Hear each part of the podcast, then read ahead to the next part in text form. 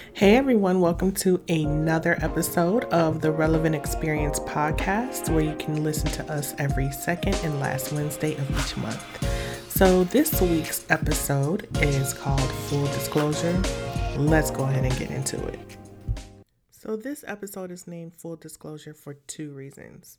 First, I'd like to address the podcast hiatus, and second, I want to highlight something that I have I've observed this year so far while producing events.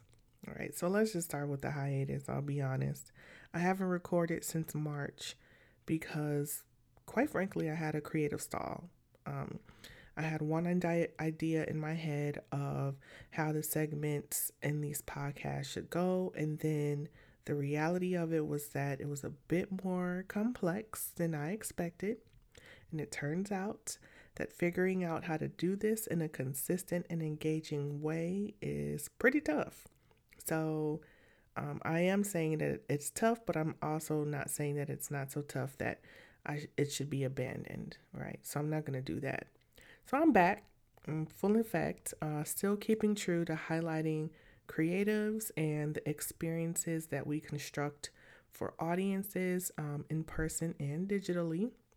And so this time, however, I am including trending topics to make it a little bit more relevant, pun intended. All right, uh, to start off, my guiding purpose around this is to use events um, as a tool that highlights stories that are often left at the margins. Um, uh, to highlight information that's useful and transformative, and you know, just some cool stuff that we can implement along the way. And so, in line with that, for today's episode, uh, full disclosures, um, I've mainly worked in spaces that address the ways structural inequities impact our lives, right? And because this hits in every facet of society, I often gain access to really cool spaces. Um, a lot of these spaces have innovative conversation and um, as well as where education or pro- event programming can be used to impact the way that we interact with one another. And also, uh, many times these events are sort of like these microcosms, if you will, of possibilities. And I find myself completely nerding out at how we can take ideas and use them to change attitudes and behaviors. And that's one of the reasons why I'm so committed to planning quality events. It's because of that possibility, right? Um, and so for this episode, I, I want to highlight a nuance that I observed um, in, in the trending topic that's integral to changing um, ideas during events, and that's just diversity and inclusion for event speakers. So, after being a part of so many planning sessions for meetings and communities, I found myself asking, who's not here? Right? There's so many things that have happened this year that I'm like, man, if this person was here, or if we were able to have a person that was familiar with this topic here, it would completely transform the conversation. And then I found myself asking, okay, so why aren't they here? And why aren't we making a concerted effort to get them here? So don't get me wrong. Um, you know, I realize that these are large questions, but to me, as an event creative, I just feel like it's something that is at the forefront of my work constantly. It's like, how do we increase attendee engagement? How do we make certain that people who attend our events can relate to the actual content that's being presented? And so, what I found in some research, um, of course, with my empirical data, I had to have some qualitative data. Um, according to a report produced by Bizzabo, um, it's an event tech company, almost 70% of event speakers are males.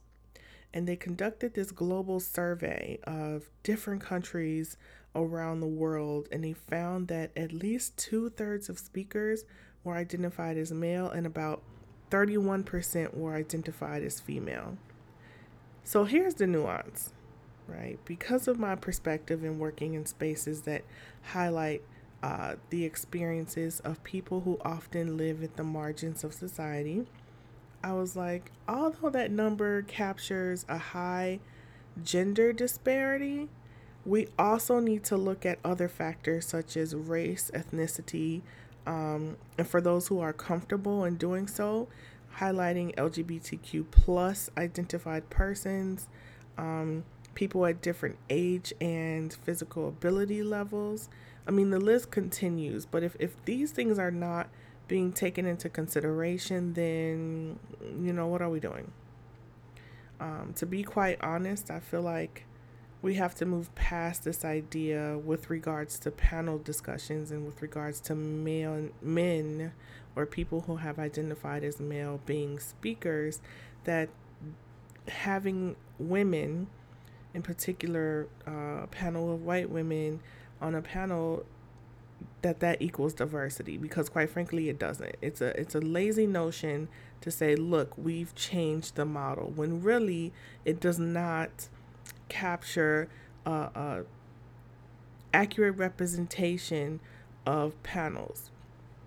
And so thanks siri. Siri came up. Didn't want that. But that's the way this podcast goes right? We have impromptu uh impromptu things from Siri. Anyway, let me just get back to the my train of thought. So what I was saying was is that here's what I do know. If if the majority of gender and race representation of panels are white women, then in the words of Miss Whoopi Goldberg, Molly, you in danger, girl. And here's a few reasons why. First, that's not an accurate representation of knowledge white people are not the only people that produce knowledge that are experts right we have to move around um, and move through this idea that the only experts we go to um, look a certain way okay so to have a panel that doesn't include a person of color and by that i mean black i mean asian and within all of these categories. There's multiple other categories. You can be um, Black American. You can be um, Black from the uh, from shoot Australia, wh- wherever the case, right? You can be Afro Asian. You can be it. Again, there are different um, identifiers within each of these areas. Latinx, you can be Afro Latinx, you can be Asian Latinx, right? And also uh, Indigenous or First Nations persons. If they're not on panels during your event, you're doing an automatic disservice to your audience. First of all, I need to not move past, I, I need representation. I need for people to at least look like folks in the audience. A. B, I need for people to see that you can be a person of color and be a subject matter expert. Right? You're not just there to talk about race, but you're there to talk about, you know, your field. If you're in healthcare or if you're in education, if you're in engineering, whatever the case may be, you can be a subject matter expert. This is important. All right, so second, ignoring this um, one intersection of identities can lead to a less meaningful conversation and exchange of knowledge.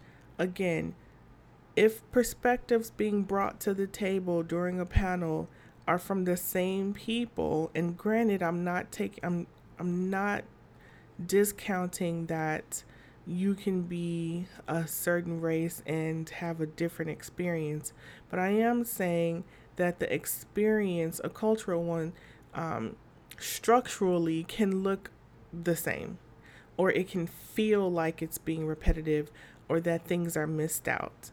And so making certain that the the identities of folks that come to the panel are at the very least considered that will help to lead to a more meaningful conversation.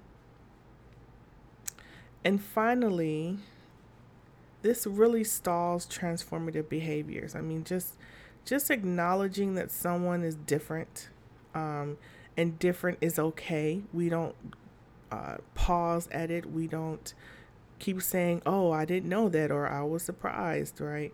Um, even though I feel like that is a part of learning, it shouldn't be the norm. And the more that we can kind of chip away at that, the better.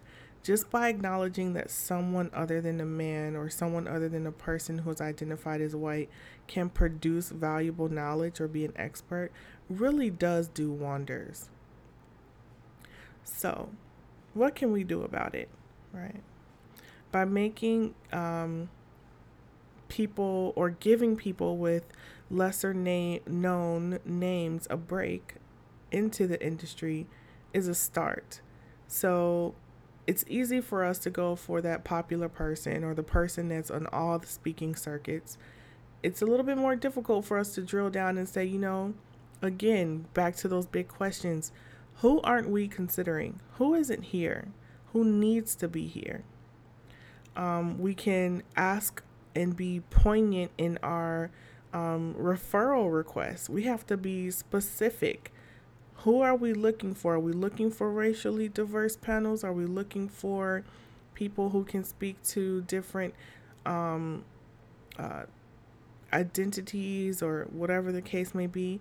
Re- asking for recommendations that are specific is integral to making certain that we hit a more inclusive panel rep- of representatives. Um, this may take a little bit more work, like I said earlier, but it's worth it. So, plan to find influential voices that are not as popular but are still as valuable as the ones that are popular. And then pay them, okay? Here's where I say that full stop. Pay them, pay them on time. No need for an explanation here. They are worth the same amount as what you would pay someone who is a non person of color and who is male. I'm not going to even debate that. Pay, pay on time. As a matter of fact, have the payment at the door. And finally, find ways to make inclusion uh, a measurable goal throughout your event. Meaning, how can you incorporate this goal of saying, hey, I would like at least every panel to have X amount of people of color on there, right? This percentage needs to be represented throughout the whole conference. This speaks um, volumes and it also prevents having the one person that comes to speak on behalf of the said minority group on race when race does come up because especially nowadays it's, it's coming up it's inevitable in some way shape or form someone is going to speak to that and what you don't want to do is have somebody sort of be tokenized in this way. Um, so, again, that goes back to making certain that this measurable goal that you have of inclusion is represented throughout the, the entire conference so that it does feel like the norm. Right? And I mean, let's just be honest. It, this is tired. Saying I did know or I couldn't find, you stop being lazy. We cannot be lazy. Okay. I'm tired of it. It's tired. Let's just not rely on that. Let's just do better. So, thanks for listening. I have a resource um, for this week. Follow Dahlia El Gazzar on social media. Her name is Dahlia, D A H L I A. I'm sorry, D A H L I A El Gazzar on social media. She shares amazing event tech information and education. Thanks for listening this week. You can find me um, on Instagram and Twitter at reellavent r e e l l a v e n t and you can email me at b at reellavent.com that's b e at r e e l l a v e n t. Until next time take care